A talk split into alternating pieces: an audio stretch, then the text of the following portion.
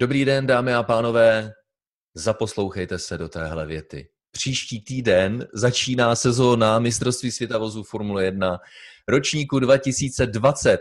Když před čtvrt rokem jsme s těmito podcasty začínali, tak to byla nálada možná trošku pochmurná, ale dnes eh, ty vyhlídky jsou naprosto zřejmé a my se už nemůžeme dočkat. Takže tradičně se středou zdravím do Bratislavy, můj parťák pro tyhle podcasty a vlastně budoucí přenosy na programu Sport 1 a Sport 2, Štěvo Ajzele.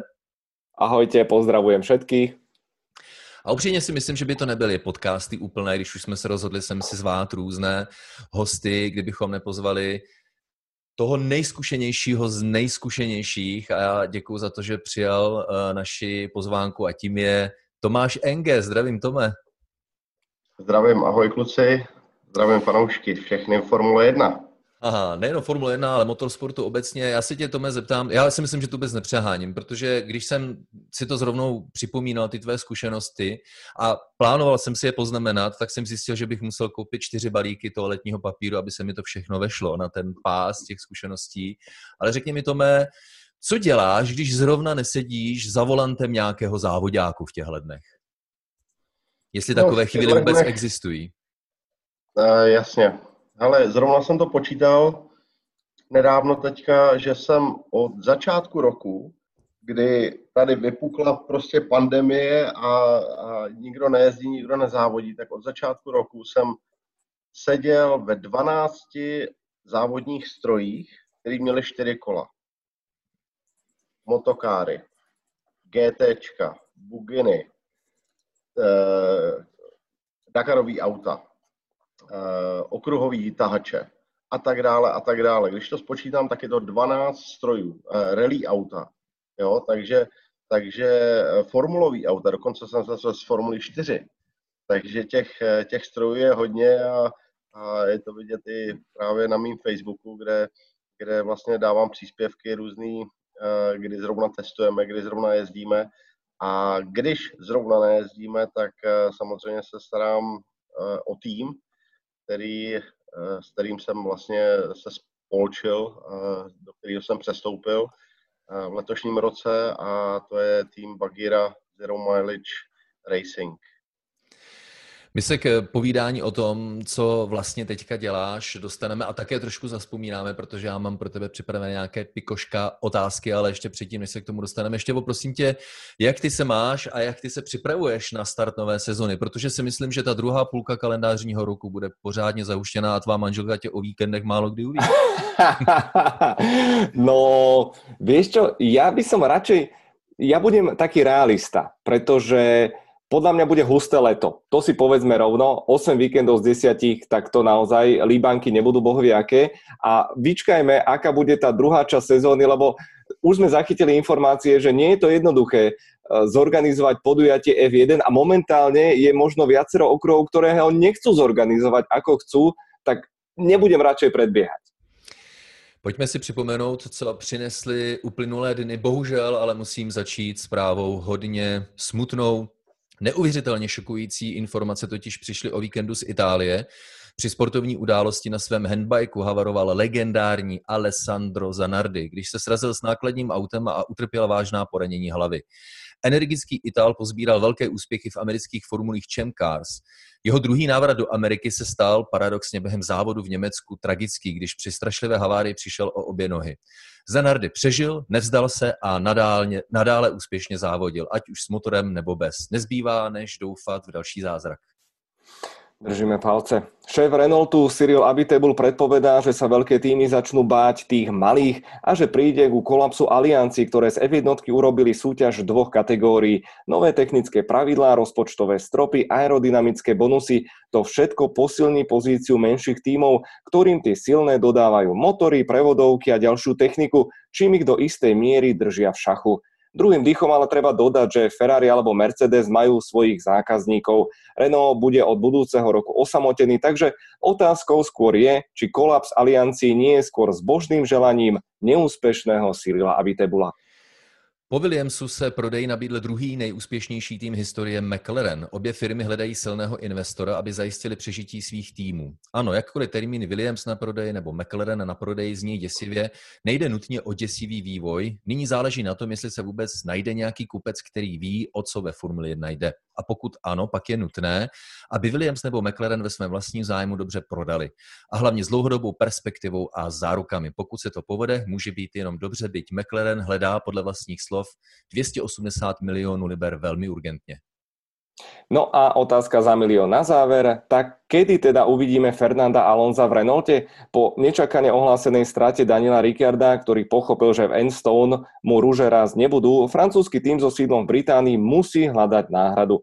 A zatiaľ, čo si armáda fanúšikov praje, aby sa v Renaulte po tretíkrát objavil Fernando Alonso, vedenie týmu má k dispozícii aj iné atraktívne možnosti. Atraktívne. Aby sme neboli prekvapení, keď sa nám uh, prihlási a opäť sa nám zníži vekový priemer v F1. Partnerom Estebana Okona by v budúcej sezóne mohol byť pilot Formule 2 Guan Zhu alebo Dán Christian Lungard. Výhlídky jsou všelijaké, i když má Formule 1 přestávku, která pomalu končí, tak se nám toho děje hodně ve formulovém podcastu číslo 14, který je mimořádně natáčen v úterý, tak vítám Tomáše Engeho Tome. My jsme to před malou chvíli spolu počítali. Formule 1, velké ceny, my, tady já tvůj, my spolu vlastně tak nějak se, tedy já tebe sleduji už, už, už mnoho let. My se sice třeba nepotkáváme příliš často, ale mám pocit, jak kdybych tě znal strašně dlouho, takže v mé srdci hluboce utkvěla v paměti také velká cena Itálie, USA a Japonska roku 2001, tvá účast ve Formule 1.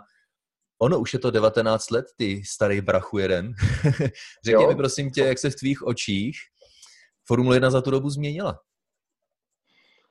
No strašně, tak jako se změnil, uh, změnilo všechno. Že jo? Uh, vývoj techniky, uh, vývoj lidí, vývoj um, věcí jde strašně dopředu a um, Formule 1 prostě už skoro v pozovkách lítá nad zemí. Um, ten, ten vývoj prostě nezastavíme a ten vývoj jde dál, půjde dál, půjde mílovými kroky dál a uh, uvidíme, uvidíme, kde to bude za další 20 let, ale, ale um, pořád se jezdí o nejrychlejší čas, o nejrychlejší, uh, o to být nejrychlejší na trati a, a vždycky o tom prostě rozhodují a rozhodovali uh, hodně převážně peníze. Takže když se nějakému týmu podařilo udělat dobrý auto, měli dobrýho jezdce, myslím nižšímu týmu, mohli jezdit vepředu, ale neměli pořád na, na vítězství nebo na vyhrávání. V té době, kdy vyhrával prostě McLaren jako e, v úvozovkách ještě pořád soukromý tým, ne tovární tým, měli si se tovární motory Honda tenkrát, tak, tak to už je pryč a nebo Williams, dejme tomu, a od té doby prostě je to, je to, uh, jsou to tovární týmy, které udávají to tempo a, a v neposlední řadě prostě v posledních letech uh, Ferrari a hlavně Mercedes. Prosím ťa, Tomáš, ja mám stále pred očami tvoj prvý výjazd na Moze, prilepený na televíznej obrazovke a ten modrý monopost prostu. To bola historická chvíľa a verím tomu, že že množstvo Slovákov sa radovalo spolu s nami, s vami, s tebou spomenieš si vôbec na tento moment ešte niekedy, alebo naozaj už je to úplne že dávna minulosť? No, teď mi to zrovna připomněl, ten moment, kdy jsem vlastně vyjel, já si myslím, že tenkrát to bylo v kvalifikaci, kdy asi eh, to bylo přenášený eh, vlastně televizema do celého světa, ty volné tréninky za stolik ne. A já jsem byl jeden z prvních, který vyjel do té kvalifikace a bylo to právě dáno tím, že ty, mm, ty rychlejší týmy eh, jezdili jezdili díl z těch boxů, eh, nebo později, dejme tomu, eh, když už byla trať trošku nagumovaná, když to ty, ty týmy, které nejezdili tolik vepředu, tak vyjeli dřív, právě kvůli tomu, aby byli v televizi, aby, aby ta reklama byla vidět trošku na těch jejich vozech. No já jsem byl jedni, jeden z prvních, ale tenkrát, tenkrát to byla mm, až do závodu relativně nešťastná velká cena, protože předcházelo tomu jeden a půl den testování, kdy jsem s tím eh, vozem najel eh, pár kilometrů v Manicourt ve Francii, takže jsem neměl moc odjeto. Eh, samozřejmě 11. září atak nebo atentát vlastně na ten na americký dvojčata, takže vůbec se nevědělo, jestli se ta velká cena pojede. A v tomhle tom velkým jakoby mediálním celosvětovým zájmu toho, co se stalo v Americe, tak, tak se jela vlastně Monza. No a já jsem měl v každém tréninku, v každým, v každým i ve warm-upu před závodem, i v kvalifikaci, problémy vlastně s, s autem. Motory odcházely, převodovky odcházely, brzdy, alternátor, tohle, tamhle to. Takže já jsem žádný trénink vlastně nedojel, já jsem nevodil moc kol před tím závodem samotným. V kvalifikaci jsem dokonce musel skočit do náhradního vozu, tenkrát byly ještě náhradní vozy, takzvaný T-káry eh, pro mého kolegu, který byl nastavený, který byl nastavený pro mého kolegu eh, Heinze Haralda Frenzna. Eh, jenom, jenom protože se mě rozbil motor. No a když jsem měl s jeho autem, tam se rozbila se převodovka nebo elektronika. Takže, takže tenkrát jsem nastupoval do závodu samotného a myslel jsem, že, že ujedu tak dvě kola a dál, dál už nepojedu. No a já jsem nakonec dal ten závod bez problému a, a na nejlepším vlastně umístění na 12. místě, takže, takže to bylo super, a, e, ale to co, mu, to, co tomu předcházelo tomu závodu, to bylo, když to teď tak vezmu, šílený a, a e, neuvěřitelný. Já si velice dobře pamatuji. Štěvo, když už jsme u toho povídání o Tomově historii ve Formule 1, pojďme si připomenout e, ta léta nějakými pěknými obrázky. Pamatuji si, a do dneška se na to zlobím, na to 11. září, nejenom v důsledku Eh, toho, co se stalo, že se jedná o samotnou tragédii, ale také o to, jak to vlastně zastínilo eh, mediálně tu velkou událost. Ale když už jsme u toho, Tome, prosím tě, tak eh, Prost už tenkrát vlastně byl v nemalých finančních problémech. Řekni mi, bylo to na chodu toho týmu nějakým způsobem znát, nebo ty technické problémy byly dány třeba nespolehlivostí dodavatelských věcí a, a dalších prvků? No to byl právě problém, že, že Prost byl ve finanční krizi nebo v problémech a, a už se schylovalo ke konci toho týmu a vlastně Alan Prost jako takový byl jenom na těch prvních závodech, co jsem měl, to znamená v Monze, na těch dalších už nebyl, protože mi bylo řečeno, že schání uh, finance právě pro další sezonu, pro pokračování vlastně toho týmu ve Formuli 1 No a bylo to, bylo to znát právě těmi technickými problémy, které byly v těch trénincích, který jsem měl. Um, já nevím, Indianapolis kvalifikace, ve volných trénincích byly tak nějaký problémy v, v kvalifikaci. Mě prasknul brzdový kotouč, takže já jsem vlastně havaroval uh, díky prasknému brzovému kotouči, protože prostě se dávaly díly na to auto, který, který byly už uh, odjetý, nebo který už by normální nebo jiný tým nedával uh, na vůz. Jo? A, a proto odcházely převodovky, odcházely motory, odcházely další, další věci na tom autě a ty nový nebo novější věci právě dostával Heinz Harald a já jsem dostával ty, ty věci, které už byly přejetý mileage nebo, nebo kilometrama. Uh, to, to bylo nejvíc na tom znát. Tomem, já jsem se vlastně vždycky chtěl eh, zeptat, položit zrovna tobě tuhle otázku, protože co já obdivuji a myslím si, že Štěvo a, a komentátoři obecně, eh, jedna věc je technika té jízdy, zacházet s volantem a, a s plynovým brzdovým pedálem, ale na straně druhé je ta psychika adrenalin. Prosím tě, zkus nám popsat to emoční rozpoložení na startu samotného závodu jen pár sekund předtím, než zhasla eh, červená světla na Monze.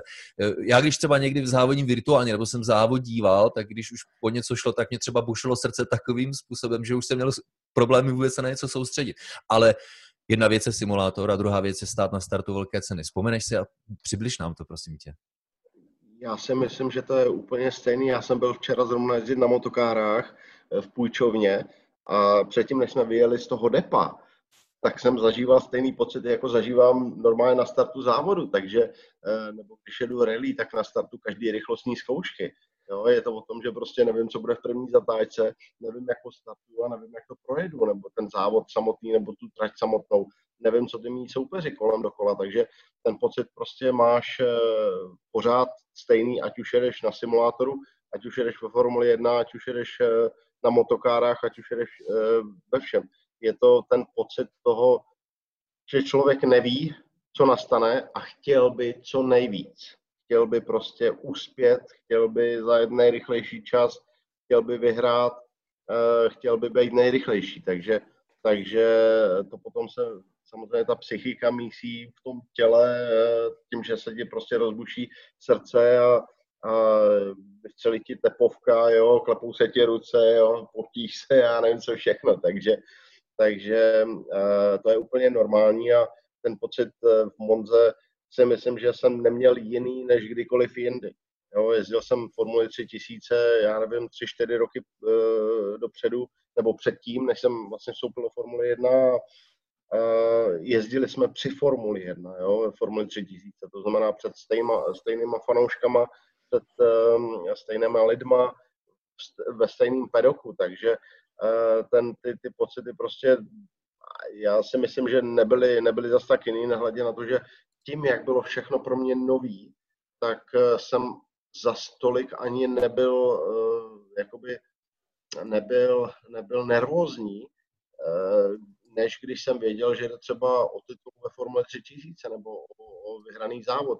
Tím, jak celý ten víkend probíhal, tak já jsem si říkal, hele, no tak co, dojedu dvě kola, pět kol, pak zase něco lehne na tom autě a, a tím to pro mě skončí. To znamená, že já jsem, já jsem vlastně od toho nic moc neočekával a, a myslím si, že jsem nebyl zas tak až nervózní, eh, jako když jsem při jiných závodech, když, když, když jde o, o vítězství nebo o titul.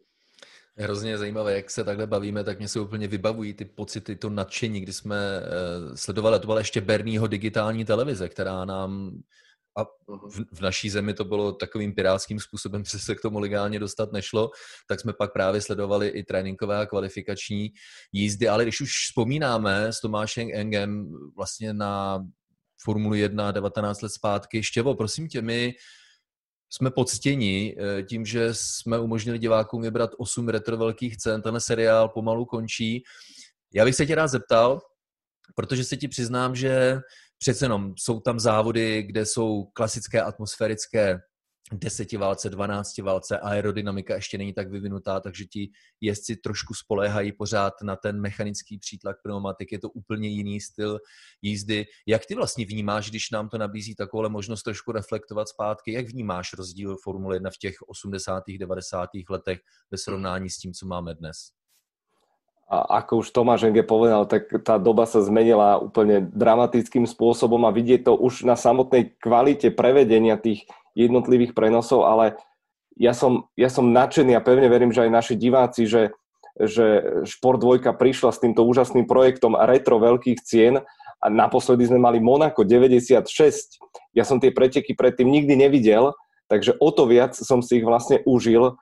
Bolo to wow. A pre mňa najväčší balzam na dušu, keď, keď fanúšikovia mi potom písali na Instagram, že to je neuveriteľné, že to naozaj toto sa stalo a že, a že super, že ten e, tvoj spätný komentár ešte o pikošky miestne, že úplne sme si to užili a teraz nás čaká grande finále Suzuka 89, čo sú naozaj epické preteky a ja len pripomeniem, že vtedy som mal 4 roky a nikdy by mi nenapadlo, že ja budem komentovať prostá senu, takže aj z toho osobného hľadiska je to úplne najviac. Je to přesně, jak říkáš, to je, že by se na, všechno zlé je pro něco dobré a pandemie mm. přinesla takovouhle příležitost, jako například odkomentovat velkou cenu Japonska roku 1989, velký závod mezi Elenem Prostem a Ayrtonem Senu uvidíte v neděli na Sport 2 v 15 hodin. Tome, prosím tě, já se tě v této souvislosti zeptám, na tvůj názor ohledně, řekl bych, jakéhosi technologického vývoje Formule 1. Mám teď na mysli vliv automobilek eh, a tento vliv měl za následek, že v roce 2014 nastoupila současná poho- eh, generace pohoných jednotek, poměrně komplexních, které s námi zůstanou ještě nějakou řádku let. Vnímáš to, že ve srovnání s těmi starými závody, na které jsme takhle romanticky zaspomínali, je to eh, vývoj špatným směrem, nebo je to nějaký si nezbytný vývoj, který moderní doba přináší? Já si myslím, že to je nezbytný vývoj, ten, ten vývoj bude pokračovat a uh, všichni víme nebo vidíme, že prostě uh, všechno směřuje k tomu, aby byly co nej, nejmenší emise, ať už uh, v civilních vozech, ať už v závodních vozech. Takže ten vývoj bohužel pro nás trošku staršího věku fanoušky, jde tím směrem tichých vozů, to znamená elektriky, a, ale zase prostě naše děti budou vyrůstat na těchto těch závodech a našim dětem to nepřijde e, nějak zvláštní. Takže, takže um, je, to, je to prostě vývoj klasický, standardní, e, to, že někdo si vymyslí, že, že prostě e, je moc emisí ve vzduchu, no tak prostě a že, že automobilky nebo automobily jako takový těch emisí dělají nejvíc, bohužel my s tím nic neuděláme. Jo, my s tím nic neuděláme a, a vidíme, že prostě automobilky jako takový mají s tím velký problémy a e, ten vývoj těch vozů, prostě turbomotory, e, nízko, nízkoobjemový e, motory, ten, ten je takový, jaký je a to, že to auto prostě využívá nějaký, nějaký rekuperace energie, na brzdách eh, a tak dále a tak dále k výkonu, k většímu výkonu. Eh, tyhle ty technologie se budou hledat dál a dál. Eh, tyhle ty čistý v úvozovkách jakoby, technologie se budou vyvíjet dál a um, hele, ten, ta doba, kdy, kdy prostě jsme jezdili já nevím, 18-20 tisíc otáček za minutu, 8-válcový, 10-válcový motory, no tak ta je ta tam a teď už, teď už to můžeme vidět jenom v nějakých retro eh, Formule 1 závodech eh, nebo, nebo eventuálně v nějakých exhibicích a nebo na videích. Takže, takže v reálu je to pořád o tom, že fandím tomu svýmu jezdci, tomu svýmu týmu a chci, aby ten tým nebo ten jezdec eh, vyhrál. Jo, když jsem na té trati, tak chci vidět to auto, jak prostě po té trati lítá, jak jede co nejrychleji a jestli má zvuk o pár decibelů, decibelů menší nebo větší, tak eh, ve finále, když jsem na té trati jako takový, tak mi to, tak mi to vůbec nepřijde. Když jsem u té televize, no tak slyším víc toho komentátora než ty auta, ale prostě tak to je a um, pořád je to o tom, že dneska ty auta jezdí o pět vteřin rychleji na, trať, na okruh průměru, než jsme jezdili tenkrát my, jo. takže uh, už to auto funguje líp, pneumatiky fungují líp, samozřejmě eh, výkon je větší, to, to auto jede o pět vteřin na okolo a to i na oko je vidět, jak to auto prostě letí na tom okruhu, jak projíždí rychle zatáčky, jak, jak akceleruje. A o tom to je, my chceme vidět ty auta lítat a ty bojovníky, ty gladiátory, který sedí za tím, za tím volantem, tak chceme vidět prostě bojovat proti sobě. Jo? A zaplať pámu, že tam máme prostě dravce jako Verstappen, Leclerc, mladý kluky, který se potřebují mezi ty, eh, ty stálice prodrat a dělají nám tam v tom trošku zmatek a, a dělají tam v tom chaos, ale, ale tak to je, takže já samozřejmě ze začátku Verstappen vletěl do Formule 1, nebyl jsem jeho zastáncem, ale zase na druhou stranu on si potřeboval udělat, eh, udělat tam, ukázat růžky, a udělat ten prostor a udělat to jméno, aby ty jezdci si dávali na něj pozor, když, ho, když je začne předjíždět. Takže, takže Formule 1 prostě vždycky bude o tom, eh, o těch gladiátorech, o tom, kdo uloví toho největšího mamuta.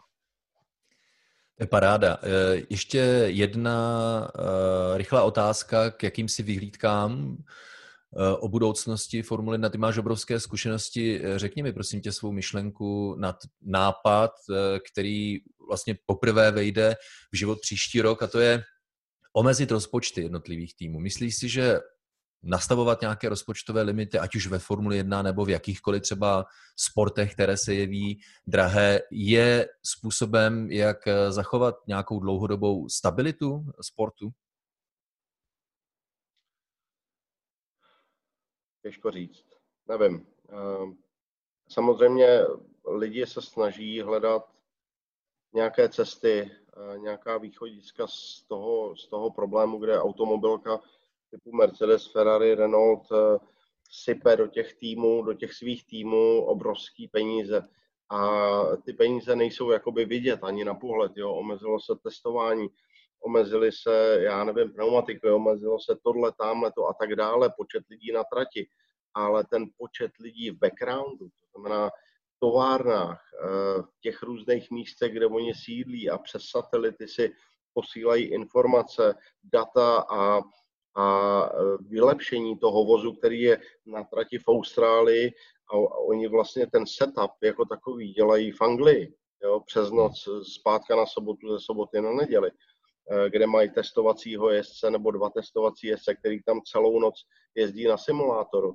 Tak ehm, eh, samozřejmě tohleto omezení si myslím, že je těžko zvladatelný ehm, pro, pro kohokoliv, pro FIA, myslím si, že by museli mít jakoby svý komisaře právě v těch továrnách a hlídat jakoby všechny možné e-mailové komunikace a telefonní komunikace, já nevím co všechno.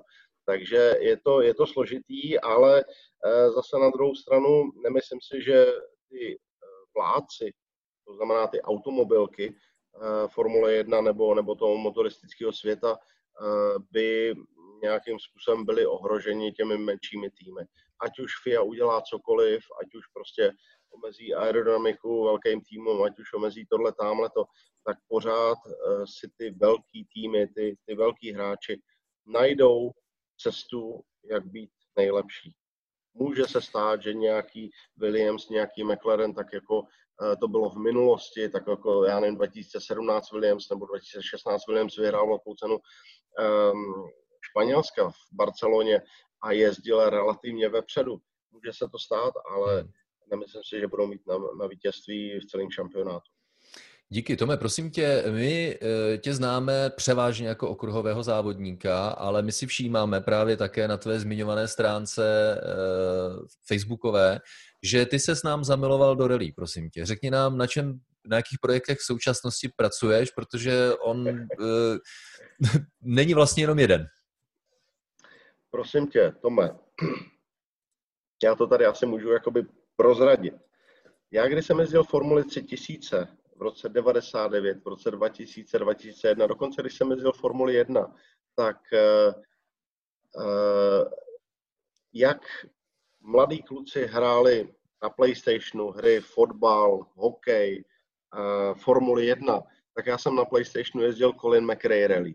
Takže už v tu dobu já jsem byl zamilovaný do rally a já jsem, já, já jsem měl rád hrozně rally a potom, co jsem vlastně odjel ty tři velké ceny 2.1, tak jsem v roce 2.2, eh, na konci roku 2.2 nebo na začátku roku 2.3 odjel, ne, na začátku roku 2002 vlastně jsem odjel uh, první svoji soutěž v Norsku uh, na sněhu, jo. Takže, takže já jsem si chtěl zkusit hrozně rally a, a miloval jsem to a miluji to teď, takže já jsem, já teď momentálně eh, odjel jsem pár závodů eh, s VRCčkem, českým mistrovství v roce 2003, odjel jsem 2009 eh, pár soutěží s Mitsubishi skupiny N a od roku, od loňského roku nebo od předchozího, od předloňského roku jsem tam jezdím závody občas, když mám čas právě s historickýma autama, jezdil jsem, jel jsem závody se Škodovkou 130, kterou postavil tatínek můj a teď jezdím pár závodů vybraných, když mám čas, s historickou 130. No a to asi největší, ta největší rally, která mě čeká, zatím není potvrzená a jedná se o tom, ale pracujeme, pracujeme tím směrem, tak to by mělo být v roce 2021 Rally Dakar.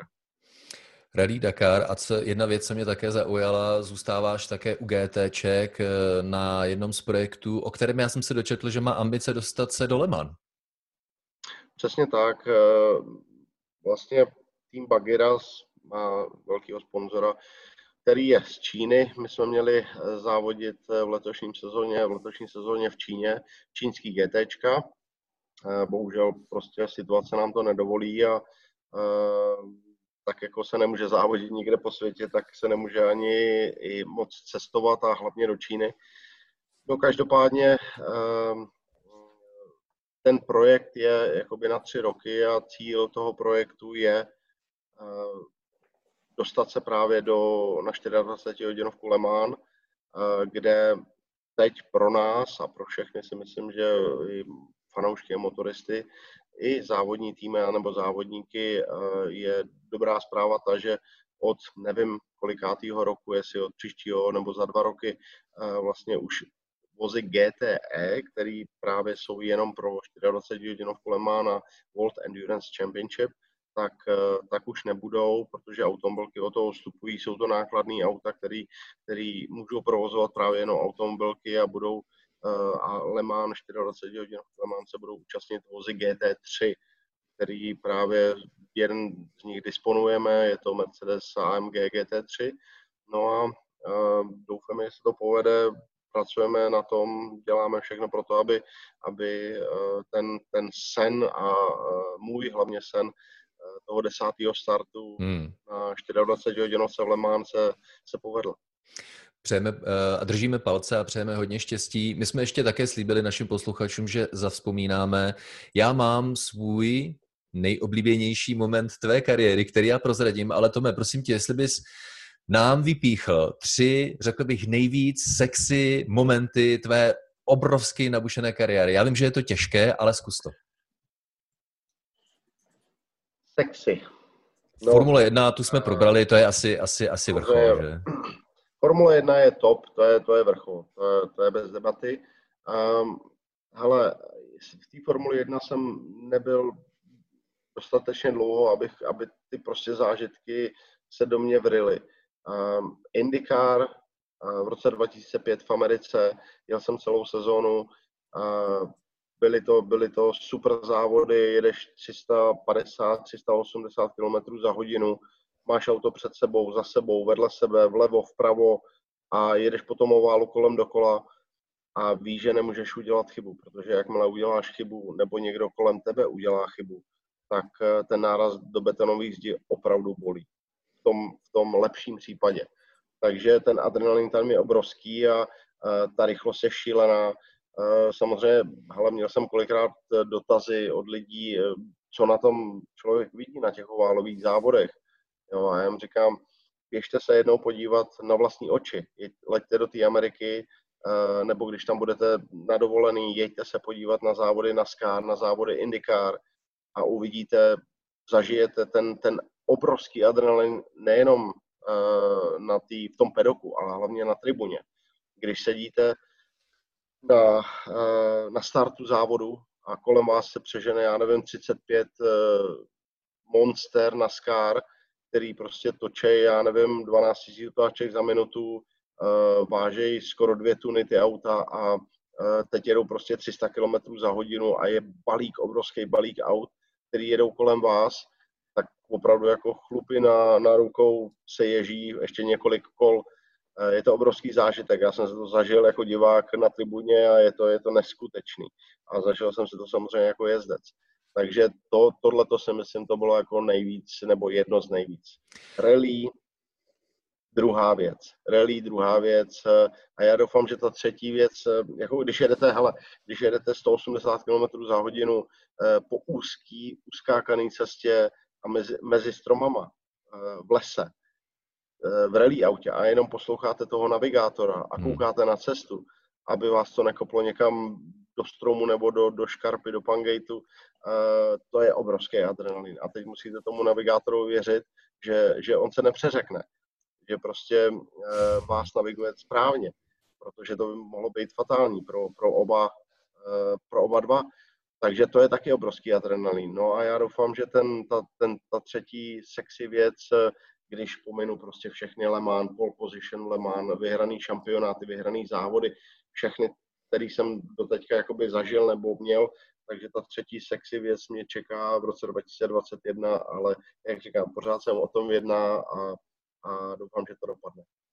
Určitě držíme palce. Ježíš Mare, my bychom si takhle dokázali povídat až do večera. Štěvo, prosím tě, eh, co nás ale čeká, je samozřejmě začátek nové sezony příští týden. Eh, máme už nějaké info, jak by to třeba mohlo vypadat po té evropské části sezony, po těch prvních osmi velkých cenách?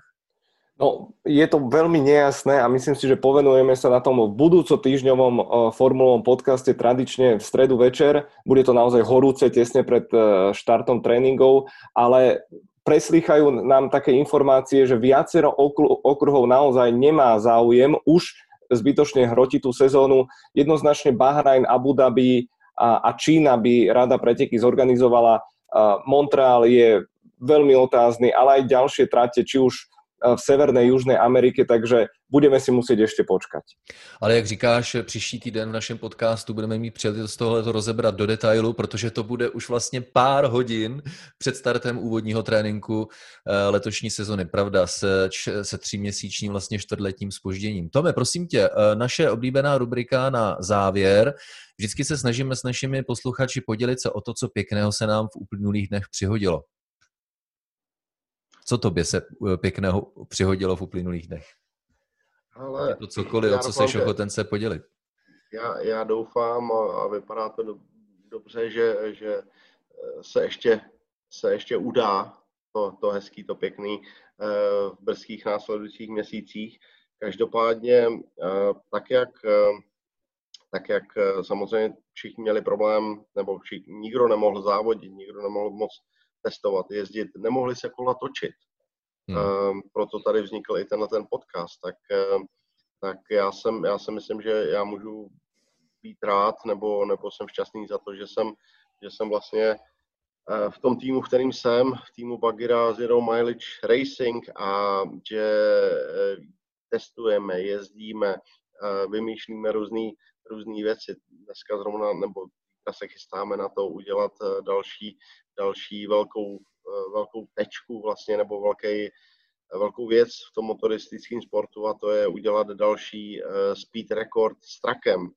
Takže, takže těch věcí, které se vlastně v týmu Bagira dějí, je hrozně moc a, a já jsem za ně rád a, a jak říkám, doufám, že ty nejšťastnější chvíle mě čekají v následujících dvou měsících. Štěvo, prosím tě, Áno, mám posledných eh, minútu 10. Podarilo sa nám cez víkend s Pepom Kráľom zrealizovať premiérový Ice King quiz a mal obrovský úspech medzi fanúšikmi a ja som sa vytešoval z toho, že som jednou otázkou nachytal všetkých a nakoniec aj seba, v koľkých monopostoch, či už v testoch, pretekoch jazdil počas svojej krátkej formulovej kariéry George Russell. Vaše typy. Povedzte jedno číslo. Tři. Ale budeme počítat i simulátor? Uh, musíme, nie, nie. já se, já abychom, chlapi, Jedno abychom, číslo. Abychom to, abychom to neukončili do prázdna, tenhle náš podcast. Nám totiž vypršel čas devět monopostů. Je to devět. Tome, Tomáš Enge s námi, díky moc a show must go on. My pokračujeme s motorsportem příští týden a i také s posledním podcastem. Díky moc Štěvo Ajzele, Tomáš Enge. Ahoj. Ahoj, čau tě. Ahoj.